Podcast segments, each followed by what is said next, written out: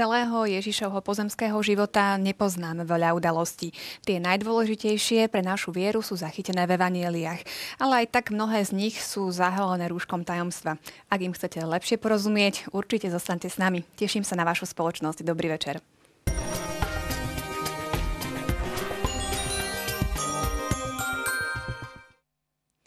Ani dnes večer nemôžu chýbať hostia, ktorí nás prevedú ďalšími dôležitými bodmi katechizmu katolíckej cirkvi. Štúdiu vítam Pavla Streža a otca Juraja Viteka. Pekný večer, vítajte. Ďakujeme, pekný večer. Ešte skôr teda, ako začneme debatovať našej dnešnej téme, tak poďme si pripomenúť tú minulú e, prostredníctvom súťažných otázok. Prvá otázka znela, ktorý prorok už dávno predpovedal, že panna počne a porodí syna. Bol to Izaiáš, Micheáš alebo Jeremiáš. Otec Juraj, tak nám vysvetlite, prečo teda to bol Izaiáš. Áno. Čo bol to, bol to Izaiáš, ktorý možno trošku v e, inom kontexte e, vyslovil toto proroctvo. Išlo o vzťahy e, Izraela s Asýrskou ríšou a teda predpovedal teda budúceho teda kráľa, ktorý prinesie teda víťazstvo a slobodu, ale samozrejme otcovia cirkvi od začiatku v tomto proroctve vnímali mesiašské e, posolstvo. A mm, je tam síce e, použité slovo panna, samozrejme, že v hebrečine to bolo také všeobecnejšie slovo ako mladá žena a grécky preklad to potom prekladal ako parthenos, teda ako, ako panna. A teda videli otcovia cirkvi v tomto tiež také už proroctvo aj samotného panenstva Panny Márie. Vlastne aj tá e, minulo, e, pred, pred dvomi týždňami teda sme rozprávali e, skôr o Pane Márii, ale všetko v kontexte vlastne tajomstiev Ježíša Krista, takže len preto možno televízni diváci, ak sa, ak sa im zdá, že možno máme nejaké iné otázky, ktoré nepatria k Ježíšovi Kristovi, tak len na, na ozrejmenie. Druhá otázka. Pápež Pius IX v roku 1854 vyhlásil, že Panna Mária je bohorodička, uchránená od dedičného hriechu, alebo je matkou jediného syna Ježiša Krista. Takže správna odpoveď je B, uchránená od dedičného hriechu, čiže sme e, v tom odseku 2, že počal sa z Ducha Svetého, narodil sa z Márie Pány, preto sme hovorili o Pane Márii. A v tom e, článku o nepoškodenom počatí odpoveď vlastne v bode 491 a vysvetľuje to katechizmus hneď v následnom bode, e, že ona vzhľadom na zásluhy svojho syna bola vykúpená vznešenejším spôsobom a cituje sa tam Efezanom 1. kapitola, že otec ju viac ako ktorúkoľvek inú stvorenú osobu v Kristovi požehnal všetkým nebeským duchovným požehnaním a on si ju v ňom ešte pred stvorením sveta vyvolil, aby bola pred jeho tvárou sveta a nepoškodená v láske. Toľko teda k druhej otázke. Tretia otázka. Cirkev o panenstve Pany Márie učí, že bola pannou iba do pôrodu, bola pannou len v duchovnom zmysle, alebo bola pannou po celý život. Tu je správna odpoveď C. Prečo je teda dôležité práve to celoživotné panenstvo Pany Márie, otec Jurej? Aj týmto sa eh, eh, týmto Boh chcel, aby sa naznačilo doslova aj materiálnym spôsobom tá dôležitá pravda o panenskom počatí pána Ježiša. To by som ešte znovu e, zdôraznil našim divákom omyl, ktorý býva až príliš častý na to, aby sme ho nespomenuli, sa niekedy mieša panenské počatie Ježiša v lone Pany Márie s nepoškodeným počatím. To sú dve odlišné veci. Panenské počatie znamená, že e, Ježiš sa počal a narodil v podstate bez prispenia muža a Boh chcel zachovať túto neporušenosť Pany Márie um, ako vonkajší znak práve toho, že toto počatie Ježišovo je väčšie od Otca a v čase je, je spanný a teda uh, Ježiš už Otca má. A Pána Maria sa celá zasvetila tajomstvu svojho syna. Takže toľko súťažné otázky. Teraz vidíte v grafike výhercu, srdečne blahoželáme, no a my ideme k našej dnešnej téme. Poprosím príspevok.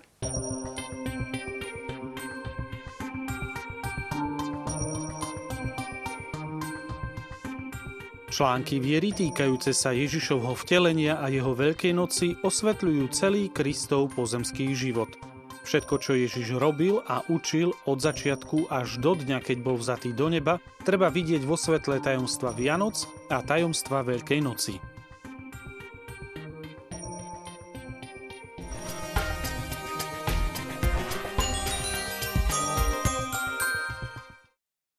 Mohli sme teda počuť, že e, to čo Ježiš robil a učil od začiatku až do dňa, kedy bol zatý do neba, treba vidieť vo svetle tajomstva Vianoc a Veľkej noci.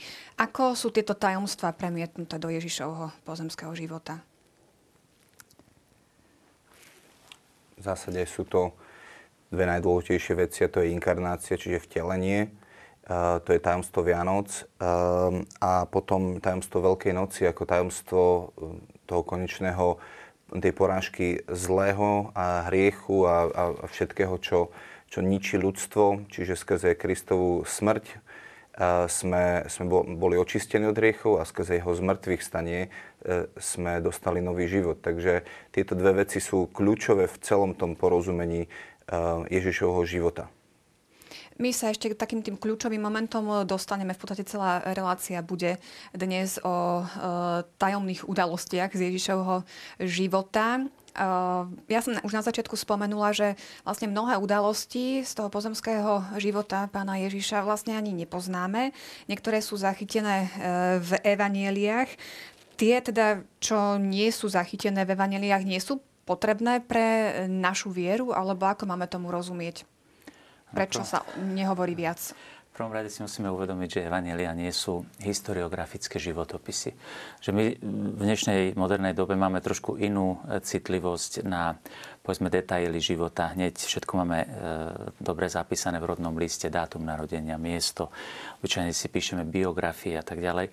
V, v Evangeliu musíme vnímať cieľ e, tohto e, napísania týchto, týchto správ o Ježišovi. E, ja by som povedal, že sú to skôr evanielia, okrem toho, že dávajú aj fakty historické zo života Ježiša, v prvom rade sú to kľúče k interpretáciu. Slovo evanelium znamená dobrá zväzť, to znamená, že je to posolstvo. Je to posolstvo, ktoré mi hovorí, kto je tento Ježiš.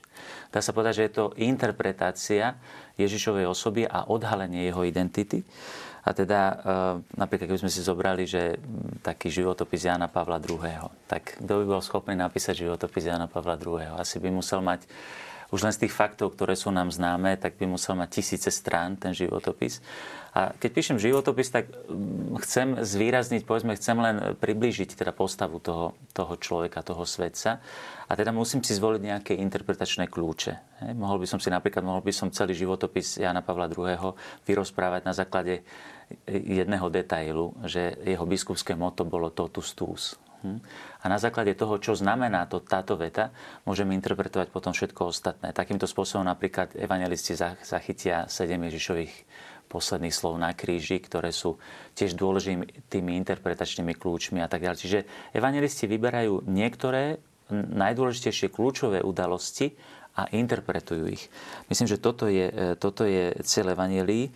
Samozrejme to neznamená, že sú to mýty alebo legendy bez historického e, teda základu. Napríklad evangelisti venujú zvláštnu pozornosť historickému rámcu Ježišovho života. Už len keď sa hovorí o jeho narodení, tak sa tam spomína datovanie podľa rímskeho hej, za, za vlády e, cisára Augusta a tak ďalej. Čiže e, spomínajú sa tam rodokmene, e, osoby politicko-náboženského života, Pilát a tak ďalej. Sú spomínané vyslovene, evangelisti majú túto tento cieľ, aby tam boli aj historické fakty, aby dali Ježišovmu životu skutočne historický rámec, aby bolo jasné, že hovoríme o e, historickej udalosti. Napríklad v druhom liste Petrovom E, čítame, že veď sme nesledovali vymyslené bajky, keď sme vás oboznámili s mocou a príchodom nášho Pána Ježiša Krista, ale sami sme boli očitými svetkami jeho veleby, alebo svätý Jan v prvom liste píše, čo bolo od počiatku, čo sme počuli, čo sme na vlastné oči videli, na čo sme hľadeli a čo sa naše ruky dokonca dotýkali. To zvestujeme slovo života.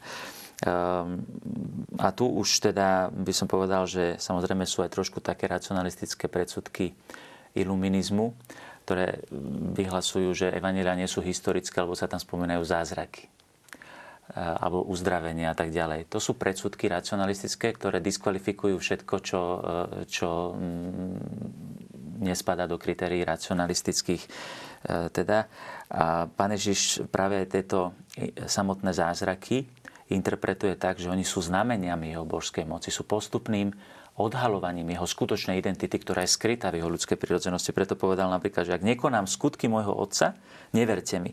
Ale ak ich konám, keď už nechcete veriť mne, tak verte samotným tým skutkom. Čiže oni sú integrálnou súčasťou Ježišovho poslania a pôsobenia. E, katechizmus doslova píše, že mnohé veci týkajúce sa Ježiša, ktoré upútavajú ľudskú zvedavosť, nie sú uvedené v evanieliach. Tak čo s tou ľudskou zvedavosťou? Mm, čo s ňou máme robiť, aby nás to potom nezvádzalo možno k nejakým milným interpretáciám, nejakým dohadom?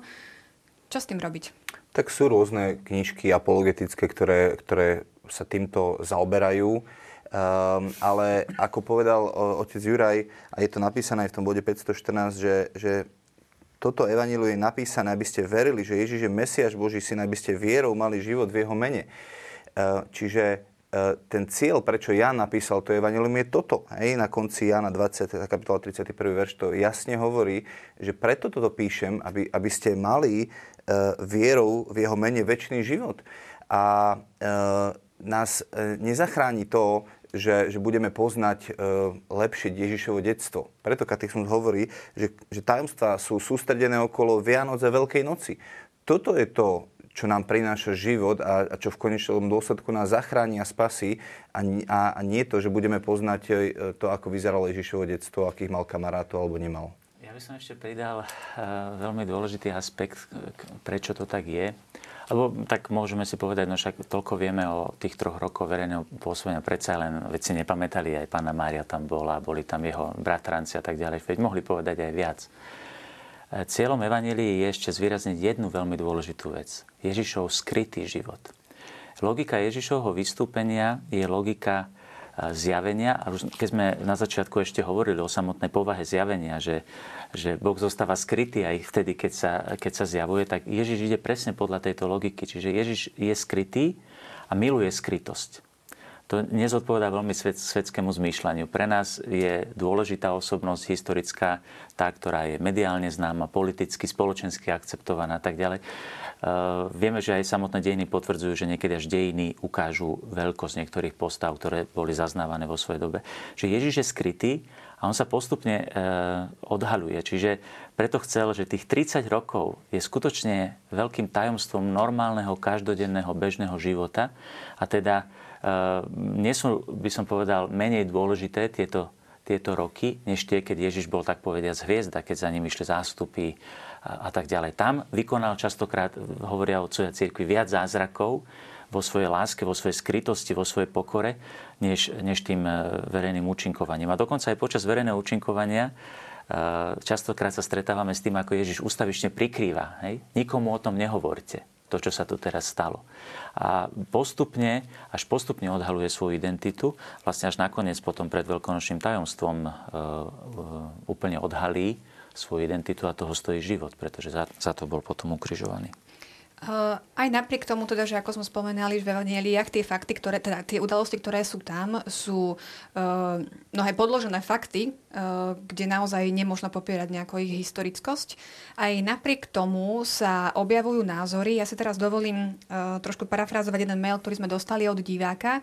Uh, tiež sa stretáva uh, či už v rámci internetových diskusí, alebo aj uh, v, na pracovisku s priateľmi. Uh, dostáva sa do nejakých konfrontácií o tom, že kto je je Ježiš Kristus eh, a prevláda aj taký názor, že vlastne on vôbec nie je nejaký spasiteľ, že je to nejaký normálny človek, eh, X z x židovských mesiášov, ktorých bolo veľa. Eh, po nejakej rebelii ho potom ukrižovali, niekto ho nejako veľmi neoplakával, potom niekto spísal nejaké evanielium a dostala ho do pazúrov církevná vrchnosť, ktorá potom si s ním robila teda čo chce, aby jej to prinášalo nejaký úžitok. No, čo poviete na tieto tvrdenia? Ako na to zareagovať? Áno, tak e, musíme v prvom rade si uvedomiť, že e, toto je legitimný pohľad na Ježiša Krista, pretože to, či Ježiš Boží syn a Mesiáš, um, nemôžeme čakať, že v správach vyjde, áno, potvrdilo sa, že Ježiš je Mesiáš, že Ježiš je Boží syn. Uh, pretože to je vec, v ktorú musíme uveriť. A to si vyžaduje obratenie srdca. Uh, druhá vec je tá, že máme dôvody na to, aby sme verili, že Ježiš je Mesiáš. A teda takýto, um, takýto názor môžem síce rešpektovať, ale musím povedať, že, je, že, že s ním nesúhlasím. A nemôžem súhlasiť aj s tým, že uh, to, čo som práve pred chvíľočkou spomínal, že urobil Ježiš niečo svetoborné. Hm? na, základe akých kritérií? Ja by som mohol povedať z pozície mňa veriaceho, ktorý som uveril, že Ježiš je Boží syn a že vykúpil svet, tak sa poviem, tak môžem povedať, nie je to dosť svetoborné, že Ježiš e, vykúpil svet, je Boží syn, založil organizáciu, ktorá trvá 2000 rokov. A, sú tisíce ľudí, ktorí za neho položili svoj život. Nie je to dosť svetoborné? Môžem sa opýtať, Stalin a Hitler urobili niečo svetoborné?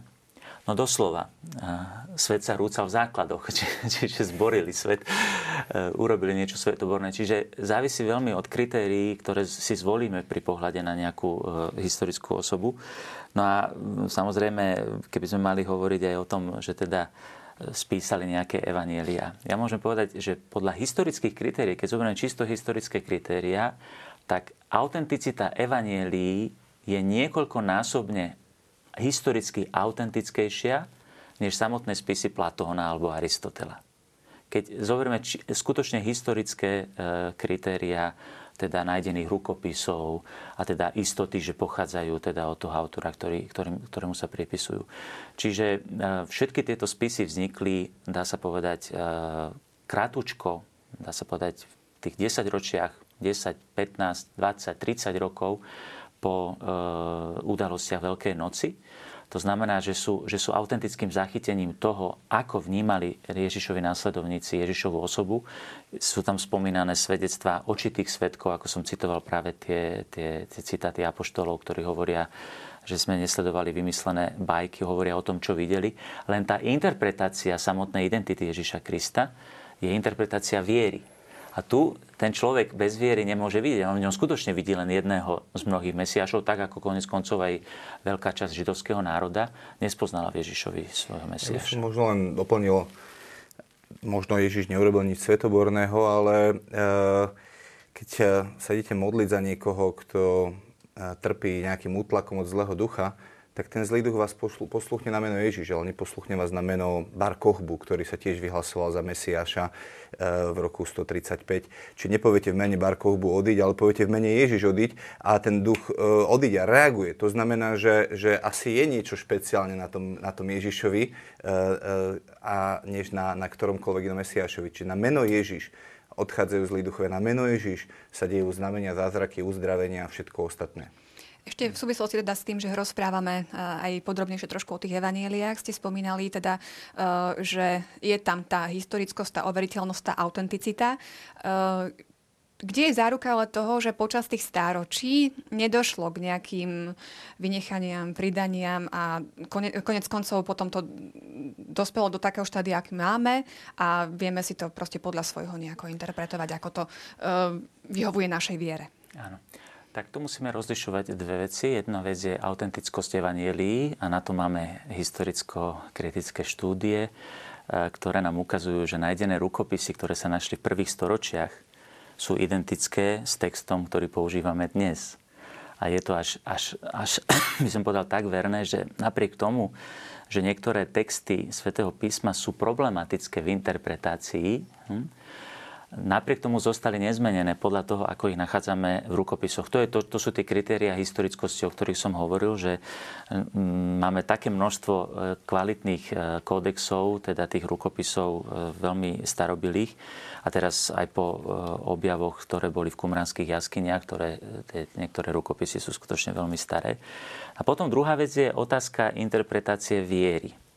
No a to už potom súvisí s tým, čo sme hovorili v predchádzajúcich reláciách, že či tá, povedzme, to, čo nazývame vývoj dogmy, že či to vysvetľovanie e, práv o Ježišovi Kristovi, ktoré má svoje historické samozrejme rozvinutie, hovorili sme o všetkých kristologických konciloch a o tom, ako sa v jednotlivých storočiach postupne prehlbovalo to samotné tajom, poznanie teda tajomstva, že či je autentické alebo nie je autentické. Na to už máme, by som povedal,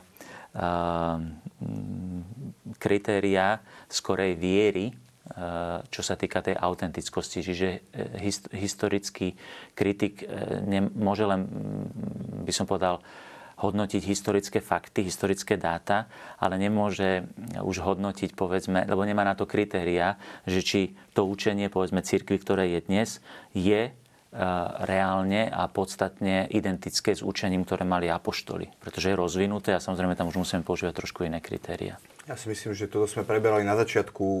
Doporučujem divákom pozrieť si jednu z prvých relácií o apoštolskej tradícii, o, o, o formovaní kánonu a tak ďalej. Čiže to sme podrobne rozoberali v tých prvých reláciách túto otázku. Poďme teda ďalej e, v rámci e, katechizmu, kde nám ponúka teraz katechizmus nejaké spoločné črty Ježišových tajomstiev. E, približme si teda, čo to vlastne znamená.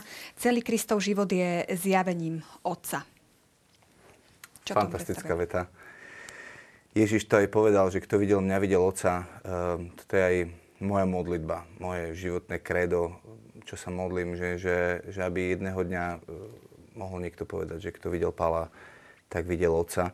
Ehm, Ježiš prišiel úplne reprezentovať Otca. Na začiatku listu Hebrejom je napísané, že on je úplným dokonalým obrazom Otca a, a Mári ako keby nejaké také tie pohľady, ktoré sú niekedy v nás, že a Boh je taký ten prísny, ktorý nás ide teraz udrieť palicou a Ježiš prišiel, aby zachránil nás, aby nás Otec nezbil. Eh, kto vidí syna, vidí otca, eh, keď hovorí Filipovi, že taký dlhý čas som s tebou nepoznal si ma. Čiže, čiže keď sa pozeráte na Ježišov súcit, na to, akým spôsobom on uzdravuje, ako sa správa eh, k ľuďom, tak v tom môžete vidieť to, ako sa správa otec. Čiže on prišiel, aby úplne zjavil to, čo stáročia predtým bolo len interpretované skrze ústa prorokov alebo skrze nejaké nedokonalé zjavenie, on prišiel, aby nám úplne zosobnil a ukázal to, aký otec je. Otec Juraj. Nie k tomu veľmi čo dodať, možno len, len to, čo potom eh, sa spomína v ďalších bodoch, to je práve tá viditeľnosť. Že Ježišovi Kristovi sa podstatným spôsobom eh, niečo mení v porovnaní so starým zákonom. Je tu určitá diskontinuita, diskontinuita je tu určitá novosť, ktorá je je pre Židov pohoršením, hovorí svätý Pavol, a pre pohanov bláznostvo. A síce, že tie neviditeľné, absolútne, transcendentné skutočnosti sa stávajú viditeľnými. Čiže tie silné zákazy starého zákona, že nebudeš zobrazovať Boha a tak ďalej, v Ježišovi Kristovi nadobúdajú úplne nový zmysel, pretože Ježiš je obrazom Otca. On je obrazom nekonečného Boha, on je odleskom jeho podstaty. A teda všetko, čo je v Ježišovi e, viditeľné, zjavuje niečo neviditeľné. Preto to boli veľmi silné slova, keď povedal, keď povedal e, Tomáš e, Filipovi, kto vidí mňa, vidí Otca. Lebo on sa opýtal, ukáž nám Otca a to nám postačí. To je túžba ľudského srdca vidieť Boha. Hm? A Ježiš sa na ňo usmial a hovorí, toľký čas som s vami a nepoznáš ma. Čiže on hovorí, nepoznáš mňa, lebo keď spoznáš mňa, spoznáš Otca. Čiže to je ten absolútny kristocentrizmus eh, kresťanského náboženstva. A teda dostať sa do, eh, do vzťahu s osobou Ježiša Krista znamená odhalovať ne, eh, nekonečné, nepochopiteľné a neviditeľné tajomstvá, ktoré sa stavujú viditeľnými. Ďalej katechizmus hovorí, že celý Kristov život je tajomstvom vykúpenia. Ako je prítomné vykúpenie od začiatku Ježišovho e, pozemského života? No, toto je zase moja obľúbená téma, pretože um, my sme veľa hovorili už o vtelení, ale obávam sa, že tú hĺbku toho vtele, pochopenie hĺbky e, vtelenia podľa mňa je základom toho, aby sme porozumeli do hĺbky našej skutočne katolickej viery a aj odlišnosti, ktoré máme e, s našimi bratmi, teda protestantami. Že hĺbka pochopenia vtelenia znamená hĺbka pochopenia tohto zviditeľnenia toho neviditeľného, ktoré sa potom predlžuje samozrejme v dejinách církvy. Um, Otcovia církvy, najmä východní otcovia církvy, keď kontemplovali vtelenie, tak vnímali, teda aplikovali na, na Krista tú vetu, ktorú nájdeme v liste Hebrejom, že Ježiš, keď vstupoval do tohto sveta, povedal, hľa, prichádzam, aby som plnil tvoju vôľu. Čiže oni vnímali znamenito za hodnotu tajomstva vtelenia slova. Toto prvé tajomstvo Ježiša Krista je najskrytejšie, najvyššie a najmenej známe, lebo je skryté. Marino lono svety nazývajú aula sacramentorum, teda sieň Božích tajomstiev, pretože v tomto tajomstve, už v tom vtelení, teraz hovoríme o vtelení syna, čiže hovoríme o momente počatia, Otcovia cirkvi hovorili, že v tomto momente Ježiš už na seba zobral všetko, čiže tam je vôľa a úmysel všetkých ostatných tajomstiev. A keďže u Ježiša jeden deň je ako tisíc rokov a tisíc rokov ako jeden deň, tak už v tom momente vtelenia Ježiš na seba zobral aj na svoju ľudskú vôľu, zobral ochotu Otcovi byť poslušný až na smrť na kríži. A preto už v tom tajomstve, už v lone Pany Márie môžeme kontemplovať všetky ostatné tajomstva. Toto otcové cirkvi e, robili. Toto tajomstvo je teda zhrnutím všetkých tajomstiev Ježiša Krista, lebo v sebe obsahuje úmysel i milosť všetkých ostatných. Ježišov skrytý život potom po jeho narodení je vstúpený do všetkých skutočností, ktoré prišiel vykúpiť. V prvom rade rodina, e, práca, jednotlivé etapy ľudského života, rast, dospievanie. V tomto všetkom Ježiš uskutočňoval to najdôležitejšie, čo sa potom dokonale zjavilo na kríži a to je jeho poslušnosť. Pretože videli sme pri hriechu, keď sme hovorili o hriechu, že koreňom všetkého vzdialenia sa od Boha je neposlušnosť. A Ježiš dokonale v každom jednom momente svojho života uskutočňoval túto poslušnosť a preto už je tam dopredu prítomná, e, prítomné tajomstvo vtelenia. A takisto všetky ostatné veci, ako je, e, sú zázraky, vyháňanie zlých duchov. Ježiš zobral na seba naše slabosti, hm, či alebo väčšinou zázraky robil nie ako show, ale ako skutočnú pomoc biede človeka, uzdravoval ľudí, ktorí trpeli. Zázraky sú znameniami, ktoré pripravujú znamenie znamení zmrtvých stanie a odhalujú Ježišovu skrytú identitu, identitu Božieho syna. Čiže tam vidíme tú, tú postupnosť toho a dá sa povedať, že vykúpenie je mm, potom až vyvrcholenie a dokonca aj, by sa dalo povedať, že plné zjavenie Ježišovej lásky. Stotník na Kalvárii pozera na Krista a uverí. Toto bol naozaj Boží syn, na základe čoho uveril čo ho nevidel ani, ani zázrak, ani zmrtvých stane. Čo videl stotník? Videl Ježišovu lásku. A to ho presvedčilo. Takže to bolo plné vlastne zjavenie toho všetko, čo Ježiš zjavoval celý život. Pali, ako vnímaš ty toto veľké tajomstvo? Keď hovoríme vykúpenie, tak to znamená, že sme boli kúpení a Eh, Ježiš teda vykupuje každú jednu, aj tie, aj tie všedné veci, aj, tie, aj všetky nášho života a posvedcuje ich svojim životom, aby sme mohli žiť náš život úplne v novej úrovni, ako, ako, ako by sme ho žili bez Krista. A sme vykúpení eh, v prvom rade z nášho, z nášho hriechu. Hej? A, a je platená obrovská cena za nás, Um, a my cenu určujeme na základe toho, za koľko tú vec kúpime. Hej? Čiže uh, keď si chcem kúpiť katechizmus, tak má nejakú cenu a podľa toho, akú má cenu, tak takú má hodnotu. A akú hodnotu má môj život a, a, a kohokoľvek z nás, keď Boh ide až tak ďaleko, že, že vykupuje nás uh, život, život za život, hej, uh, život, životom svojho vlastného syna. Katechizmus ďalej hovorí, že celý Kristov život je tajomstvom rekapitulácie. Čo si máme pod tým predstaviť? Ako tomu rozumieť? E, v rámci e, televíznych relácií pod rekapituláciou myslíme zopakovanie. Mm. Tu ide o, o niečo úplne iné. Je to výraz, ktorý používa svätý Irenej, ktorý je tu v tomto bode 518 práve aj citovaný v jeho dielo Adversus Hereses, teda proti, he, proti blúdom. On tu spomína teda toto slovo rekapitulácio. On po grecky používa výraz anakefalaiosis, je to od slova kefale, od slova kaput, rekapitulácio. Kaput je hlava. Že Ježiš je hlava, mm, v ktorej sa má všetko stvárniť a všetko, všetko zjednotiť. V Kristovi sa ako už ako v hlave v cirkvi uskutočnilo všetko to, čo sa deje v celých dejinách cirkvi vo svetých, ktorí sú údmi Kristovho tajomného tela. A preto my môžeme povedať, že celé dejiny církvy, celé dejiny svetých, e, najmä životopisy svetých, alebo teda životo, životy svetých, tak aby som povedal presnejšie, e, najlepšie od, odhalujú celé tajomstvo Krista, ktoré je nevyčerpateľné a ktoré prúdi z Neho, hlavy, do jeho tajomného tela, ktorým je církev.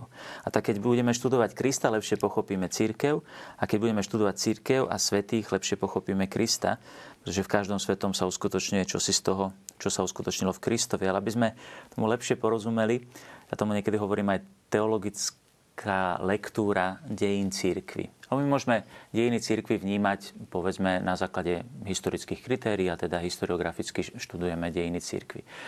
Uh, jeden z prvých historiografov uh, církvy bol Cezar Baronius, to bol, to bol náš oratorianský kňaz, ktorý uh, vnímal v prvom rade teologický pohľad na církev, preto, na církev, pretože v církvi v podstate môžeme ústavične kontemplovať Krista.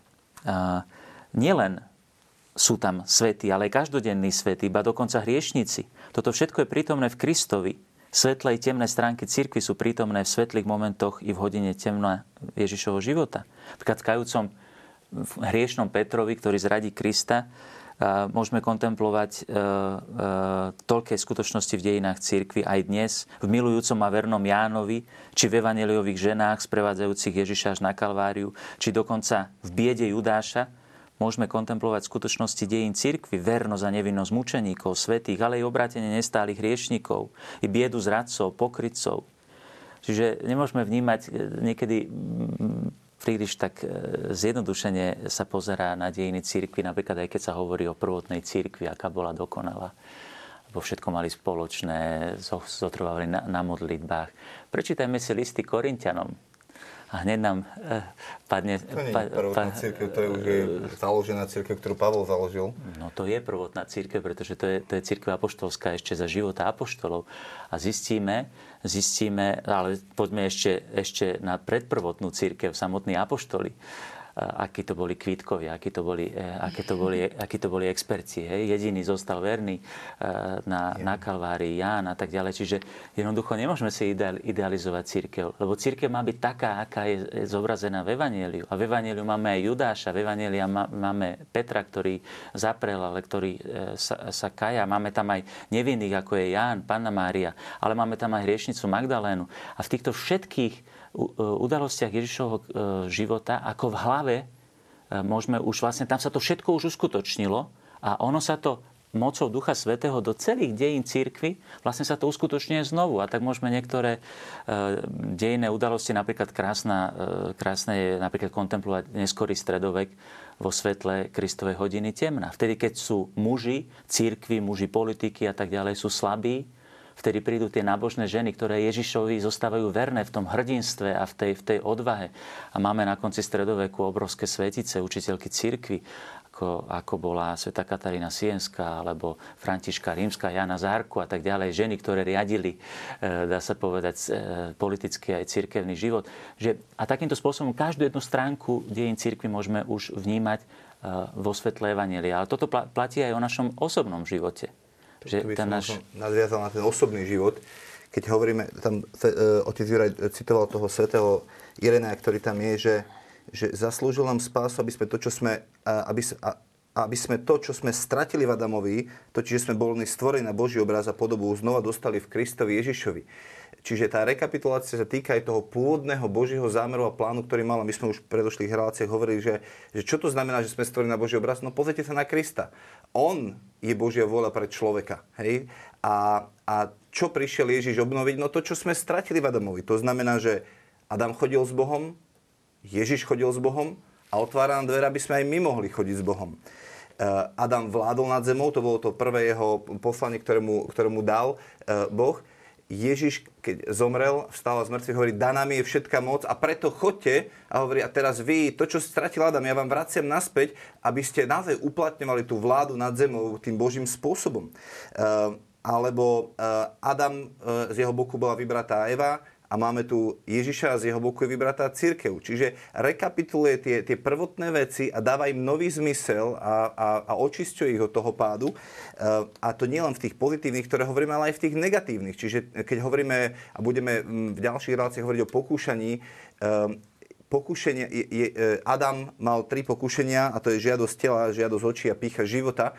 A Ježiš dá sa povedať, rekapituluje aj toto isté pokúšanie e, na, na púšti, kedy, mu, kedy je e, kedy e, mu ukazuje diabol kamene na chlieb, to je, to je tomu sa ale ešte chutné a tak ďalej. že to sa, k tomu sa dostaneme. Čiže, čiže Ježiš ako keby vracia naspäť do toho prvotného plánu, tej rekapitulácie toho prvotného plánu hovorí, otec to takto myslel, takto to plánoval, aby ste mali intimný vzťah s Bohom, aby ste chodili s Bohom, aby ste, aby ste uh, uh, mohli uplatňovať vládu na touto zemu tak, ako, ako to bolo pôvodne zadané. Aj v ďalších bodoch potom katechizmus hovorí o našom spojení s Ježišovými tajomstvami.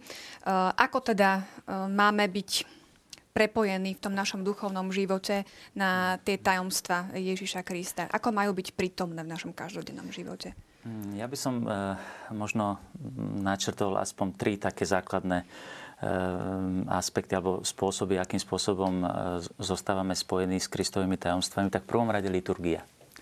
Církev v podstate počas celých svojich dejín ústavične slávi v liturgii všetky tajomstvá Ježiša Krista. V súčasnosti už máme rozvinutú liturgiu, na, dá sa povedať, skutočne so, všetko, so všetkým bohatstvom. To znamená, že prežívame všetky tajomstvá viery v liturgii aj v liturgickom roku. Čiže slávime advent, s adventom sa začína očakávaním Ježiša Krista, kde sa rekapituluje, dá sa povedať, skutočne celý ten, ten starý zákon, starozákonné očakávanie. Potom slávenie e, Božieho vtelenia e, na Vianoce. Potom je to slávenie teda Ježišovho skrytého života. To slavíme vlastne v tom tzv. období cez rok. To je ten každodenný život. Potom slávenie pôstu ako prípravy na veľkú noc, teda veľkonočné e, trojdnie, kde slavíme celé, celé tajomstvo Ježišovej smrti, zmrtvých vstania a potom je na nebo vstúpenie. Čiže, čiže v rytme roka ústavične v liturgii slávime všetky tieto e, tajomstvá. Ale samozrejme bežní veriaci aj každý deň v každodennom živote cez tzv. rozímanie, čiže cez tú kontemplatívnu modlitbu, ústavične uvažuje nad Evangelium, otvára si Evangelium, v Evangeliu e, kontempluje svoj vlastný život, prežíva zjednotenie s Kristom v jeho jednotlivých tajomstvách. A samozrejme mi nedá, spomenúť, e, nedá mi nespomenúť jednu mocnú modlitbu, ktorá, v ktorej bežnej kresťanskej katolíckej špiritualite toto prežívame, to je modlitba svätého Rúženca. E, veľmi pekne o tom píše Jan Pavel II, že Mária žila so zrakom upretým na Krista. Čiže kontempluje panu Máriu, ktorá v prvom rade vníma Ježišové tajomstvo ako prvá. Dá sa povedať v priamom prenose. A ona v prvých radách sedí. A sleduje všetko, uchovávajúci ako poklad každé jeho slovo. Ale Mária zachovávala všetky tieto slova vo svojom srdci a premyšľala o nich, hovorí svätý Lukáš. Eh, spomienky na Ježiša vtlačené do jej srdca ju sprevádzali vo všetkých životných situáciách a viedli ju k uvažovaniu nad rôznymi chvíľami jej života, keď stála pri svojom synovi. Boli akýmsi rúžencom, ktorý odriekala nepretržite počas svojho pozemského života. Hlasateľka Evanielia, teda pána Mária, naďalej rozvíja sieť svojho rozprávania. Predpokladáme, že ona rozprávala tieto zážitky apoštolom. Hej? Hovorila o všetkých tých tajomstvách. Ona je prvá interpretka Ježišovho Evanielia. Mária stále predkladá veriacim tajomstvá svojho syna s túžbou, aby rozímanie nad týmito tajomstvami uvoľnilo všetku ich spásonosnú silu. A tak pri odriekaní ruženca sa kresťanské spoločenstvo spája s Márinými spomienkami a aj kontemplatívnym pohľadom. Vieme, že bez rozímania, hovorí Jan Pavel II, by sa skutočne rúženec mohol premeniť len na nejaké bezduché e, odriekanie čohosi. A, ale práve toto, toto zjednotenie s Ježišovými tajomstvami je to ústavičná kontemplácia a je veľmi pekné, keď bežnej, bežnej špiritualite práve aj či už cez modlitbu rúženca, cez liturgiu, cez e, moju meditáciu, moje, moje rozímanie nad písmom, ústavične vstupujem do Ježišových tajomstiev. A tak keď napríklad trpím, môžem vstúpiť do tajomstva Ježišovho e, utrpenia. Keď som opustený, môžem vstúpiť do, do Gecemanskej záhrady. Keď e, hreším, môžem kontemplovať Petra, ktorý e, so všetkou nádejou a dôverou sa obracia ku Kristovi. Ten článok 520 veľmi krásne zhrnuje to, čo hovoríme, že Ježiš sa v celom svojom živote prejavuje ako náš vzor, je dokonalý človek, ktorý nás pozýva, aby sme sa stali jeho učeníkmi a nasledovali ho. Čiže pre nás to znamená, že neustále kontemplujeme Ježiša, tak ako sme hovorili v tej časti predtým, že katechéza znamená neustále hovoriť o Ježišovi a dať ho do centra všetkého, ale nielen o ňom hovoriť, ale druhá vec je, že môj život musím prispôsobovať jeho životu. Prvý list Janov hovorí, že kto verí, že, eh, že Ježiš je Mesiaš, tak má žiť tak, ako žil on. Hej? Čiže, čiže oni to nenechávajú apoštol iba v tom, že, že my vás to, o tom učíme. A to hovorím aj našim divákom, že to nie je iba o tom, že si prečítame katechizmus a povieme super, ale kde je to moje prispôsobenie sa tomu, ako, ako mám teda žiť. To znamená, keď kontemplujem e, tie veci, ako otec Juraj hovorí, že, že v každej tej veci, kde, kde, kde mám ťažkosť, tak hľadám to, kde Boh mi môže dať odpoveď na tú vec a kde ja môžem sa učiť, ako, ako v tom podrásť a, a ako, ako, ako premeniť svoj život na Krista. Lebo, lebo to je práca Ducha Svetého, aby z nás urobil Krist, taký ako Kristus. Poďme sa to teraz trošku rozmeniť na drobné cez konkrétne udalosti eh, Ježišovho detstva a skrytého života. Uh, začneme teda príchodom Božieho Syna na svet.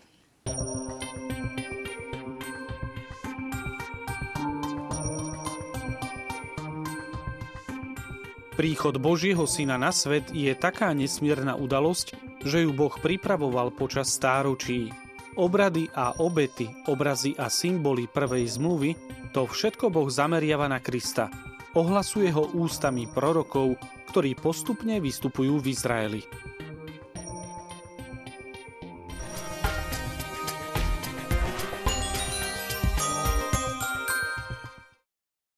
Aké boli teda prípravy na Ježišov príchod počas stáročí. No, tak, tak skrátke, lebo samozrejme, keď sme mohli zoberieme, rozoberať celý starý zákon. Áno, keď si zoberieme Svete písmo, tak zistíme, že je oveľa väčšia, to sme ešte u Izaiáša, zoberieme Matúša, tu nám začína nový zákon, tak aby to možno mali diváci aj jasné, že toto je príprava na príchod Ježiša Krista a toto je, toto je správa o samotnom Ježišovi. Ešte z toho Evanielia sú skutočne len veľmi malá časť, takže to je... Eh, a tak môže niekedy vzniknúť, toto by boli Evanielia, čiže mohol by vzniknúť eh, skutočne dojem, že no veď už sme v novom zákone, tak tento starý zákon, to treba zabudnúť. No, problém je v tom, že eh, tá príprava má svoj význam nemôžeme u malého dieťaťa si povedať, no však už vieme, že človek má byť dospelý, no tak správame z 5-ročného dieťaťa hneď dospelého. Nie, ten, ten, to dozrievanie ku Kristovi musí e, prejsť v každom jednom človeku. Niekedy sa vznikne, a ty ešte v starom zákone a tak. Tak problém je v tom, že skutočne aj v našom živote niekedy je veľa vecí, ktoré sú ešte starozákonné a musia postupne dozrievať, lebo aj obrátenie je skutočne určitý proces. Sice máme prvé obrátenie, e, ktoré je e, vtedy, keď príjmeme Krista vo viere do nášho života, dáme sa pokrstiť. Ale, ale potom tzv. druhé obrátenie je ústavičný proces, kedy moja myseľ, moje srdce, moje, moje postoje a tak ďalej sa ústavične musia e, evangelizovať, musia sa, e, by som povedal, završovať.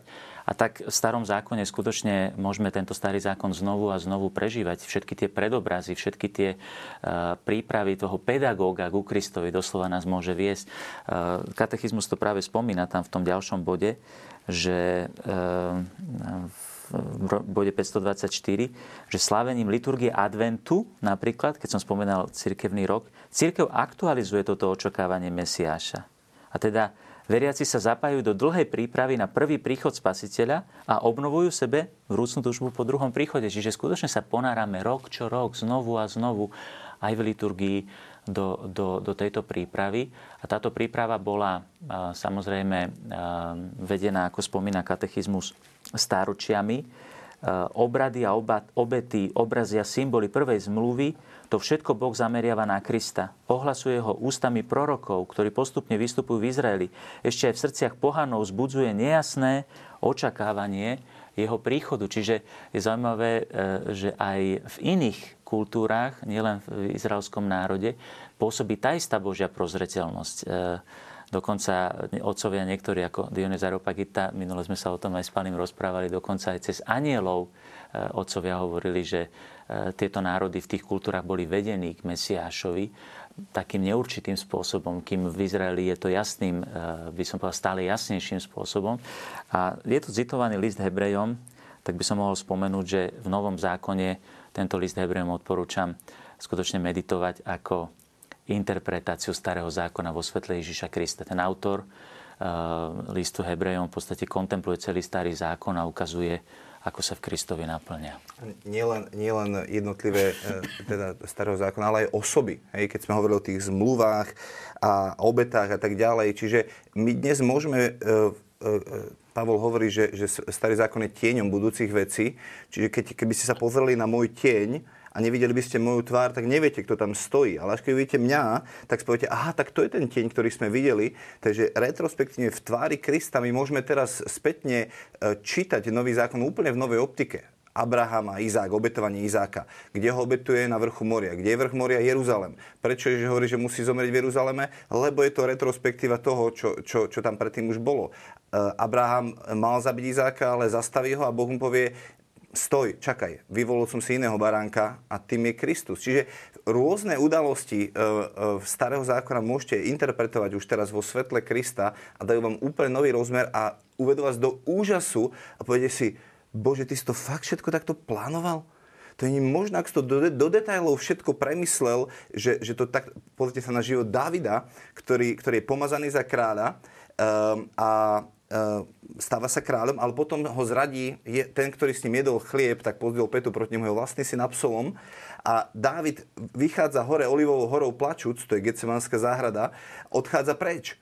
Ale raz sa vráti a už sa stane kráľom nastálo. Nie je to presne obraz Ježiša, ktorý sa stal kráľom, ale ho zradili, plače v Getsemanskej záhrade, odchádza, ale jedného dňa sa vráti a to je druhý príchod Ježiša Krista, keď, ho, ke, keď už bude kráľom navždy. Čiže my môžeme všetky tieto veci, e, nielen teda svetostánok a obrady a kňastvo, ale aj osoby, všetko vidieť na novo v svetle Ježiša Krista ako geniálnu prípravu na, na príchod jeho syna. Neviem, či sa to dá tak nejako e, porovnať, ale čo je podľa vás taká lepšia východisková situácia k pochopeniu tých tajomstiev, k takému obráteniu? Spomínali sme tu starý zákon, že byť tým, byť tým že, ktorý je v starom zákone a spomínali sme aj tých pohanov, alebo mať takéto pohanské zmýšľanie a potom ten prerod je možno o niečom inom, neviem. Samotné evanelia ukazujú rozmanitosť ciest pretože na to neexistujú schémy. Zoberme si už len samotné evanielia, napríklad Matúšové evanielium je napísané pre Židov, ktorí už boli, tak, sa, tak povediac, e,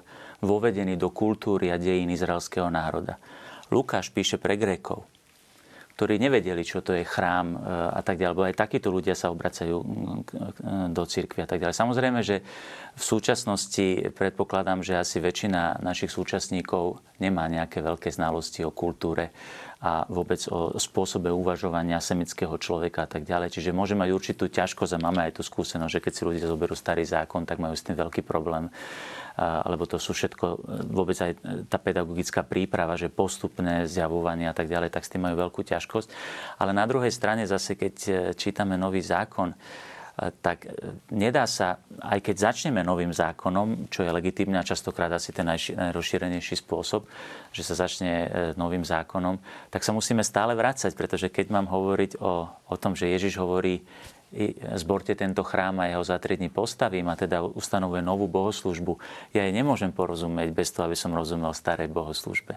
Čiže e, by som povedal, že ono sa to ustavične ako do zrkadla, keby som sa pozeral, že ustavične sa pozerám na tie dejiny, na to, aby som porozumel, lebo Ježiš završuje E, celý starý zákon. Ako môžem porozumieť završeniu, keď neviem, čo završuje. Takže samozrejme v, tom, v, tom, v tej komunikácii tej viery je to, je to náš, poviem len jeden príklad. E, v Ježišovi Kristovi všetci prežívame úžasnú blízkosť Boha človeku. Hm? Vo Svetej Omši to prežívame dennodenne. Ježiš sa mi dáva v chlebe. Hm?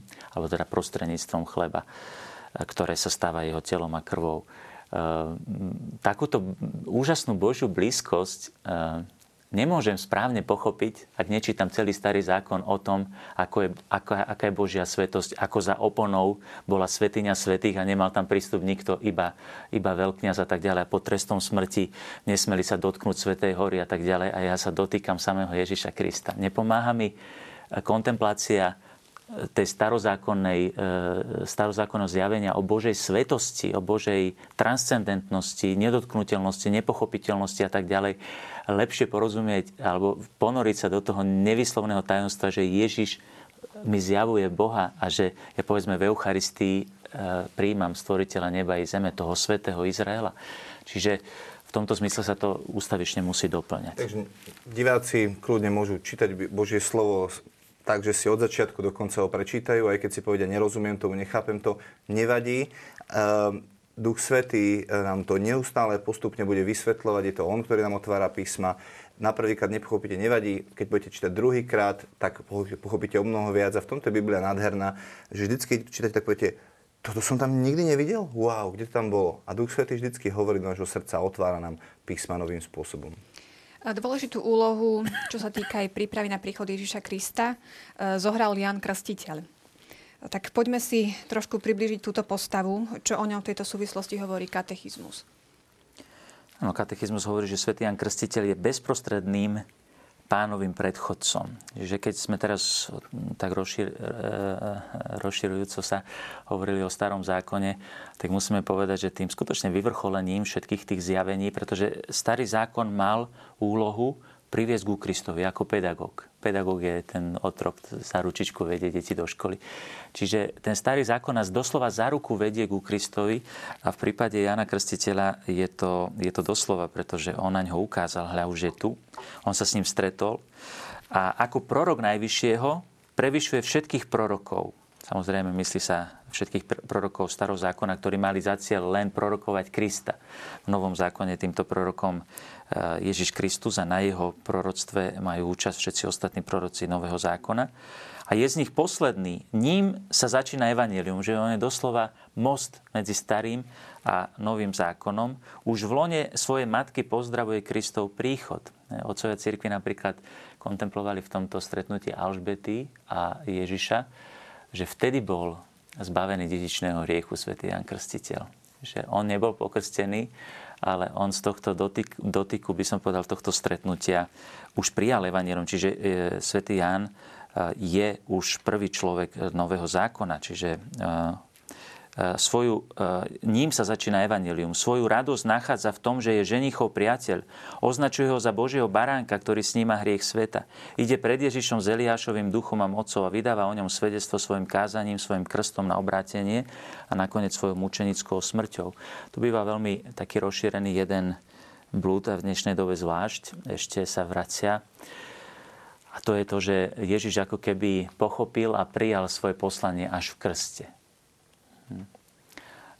to nezodpovedá učeniu Evanielia. Ježiš na ňo ukázal. Čiže to stretnutie s Janom Krstiteľom bolo mimoriadne potrebné na zjavenie Ježišovej identity, pretože Jan Krstiteľ je reprezentant starého zákona. V jeho osobe e, hovorí, hovoria všetci proroci, dá sa povedať, pretože s Eliášovým duchom a tak ďalej. A on na ňo ukazuje, že toto je baránok Boží, ktorý sníma hriechy sveta. Ale on len odhaluje Ježišovu identitu. On mu nedáva identitu.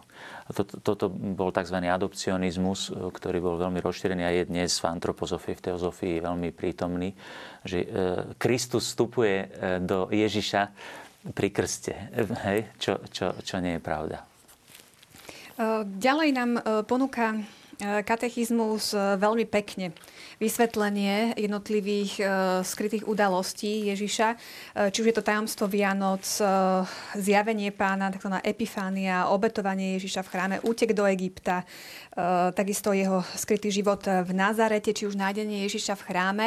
Myslím, že ani nemusíme my nejako podrobne komentovať jednotlivé udalosti, ak si ich televízni diváci prečítajú, tak budú mať pekné vysvetlenie k tomu. E, moja otázka na vás, čo by ste možno vy z tohoto obdobia tzv. skrytého Ježišovho života e, si tak zobrali najviac za svoje, respektíve čo tak najviac, ktorú udalosť tak najviac vo svojom duchovnom živote prežívate a prečo? Čo vám je také blízke? Tak si rýchlo ja vybrať. Sa priznám, asi. Ja sa priznám, že ja si nerád vyberiem, pretože myslím si, že každé to jedno tajomstvo je... Spomenul som teda samotné počatie, že pre mňa e, je rozhodne, a nie pre mňa, ale som to objavil u otcov cirkvi ako ako e, skutočne sieň Božích tajomstiev, takže v tomto tajomstve kontemplovať všetky ostatné. Ale mm, církev nás vedie k tomu, aby sme ústavične kontemplovali všetky tajomstvá. Preto odporúčam aj našim divákom a pozbudzujem nás všetkých, aby sme v tom liturgickom roku skutočne žili tým rytmom e, liturgie a, a vnímali, že skutočne počas jedného roka v liturgii prežívame všetky tieto tajomstvá.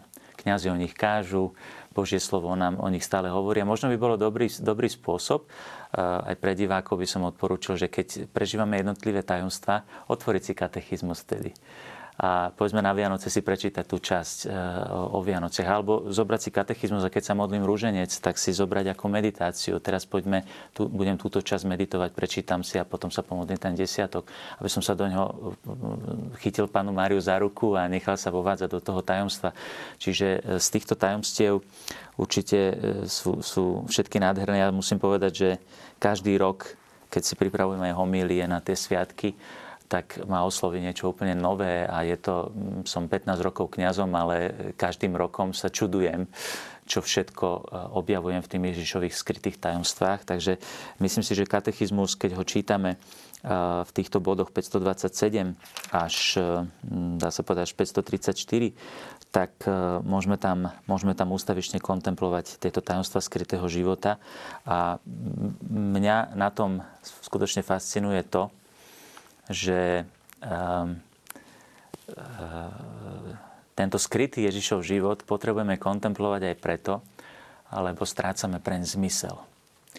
Dnes, ehm, bohužiaľ, aj do vnímania viery sa dostáva logika úspechu. Logika, mm, by som povedal, úspechu či už mediálneho, politického, spoločenského alebo ak, akéhokoľvek. E, toto je, by som povedal, že veľmi Ehm, taká šikma plocha, ktorá by mohla nedobre dopadnúť. Poviem príklad.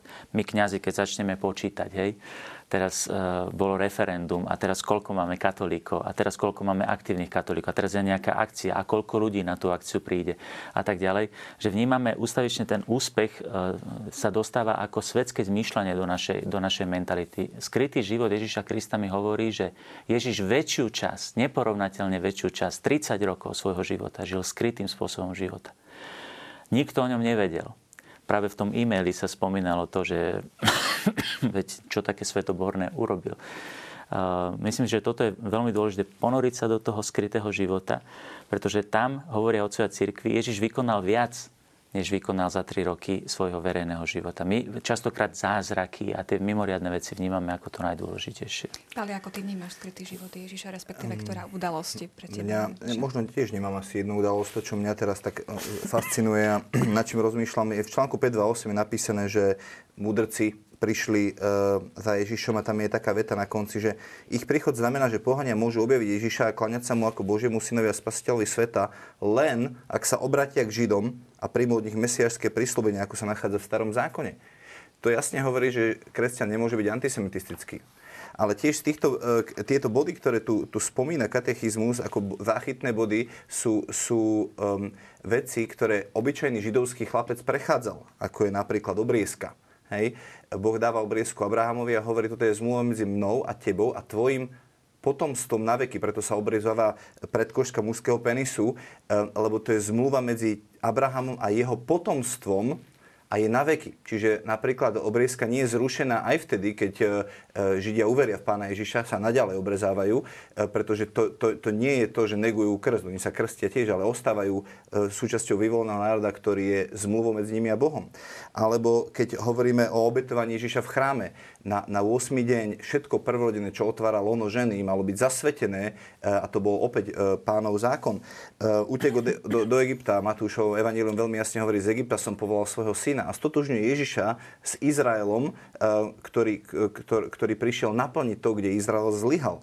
Alebo to stratenie Ježiša ako 12-ročného v chráme, to je obrad bar mitzva, kedy 12-ročný chlapec prvýkrát mohol verejne čítať e, e, Tóru e, pred, pred ľuďmi. Hej? A to, to, to sú ako keby body, ktoré my vidíme na Ježišovom živote, ale sú to, sú to body obyčajného židovského chlapca, ktorý vyrastal pod zákonom a, a pripravuje sa na, na to svoje mesiarské poslanie.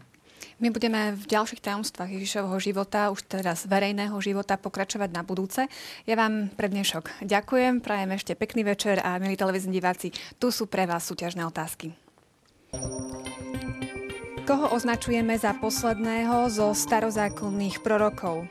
Malachiáša, Zachariáša alebo Jana Krstiteľa? Druhá otázka. S ktorou udalosťou sa spája výrok? Nevedeli ste, že mám byť tam, kde ide o môjho otca? Po A. Ide o útek do Egypta, alebo o obetovanie Ježiša v chráme, alebo je to udalosť nájdenia Ježiša v chráme. Tretia otázka znie, ktorú udalosť neradíme k tajomstvám Ježišovho skrytého života. Obetovanie v chráme, Ježišov krst alebo Ježišovu obriezku. Tešíme sa na vaše správne odpovede na adrese fundamenty.tvlux.sk.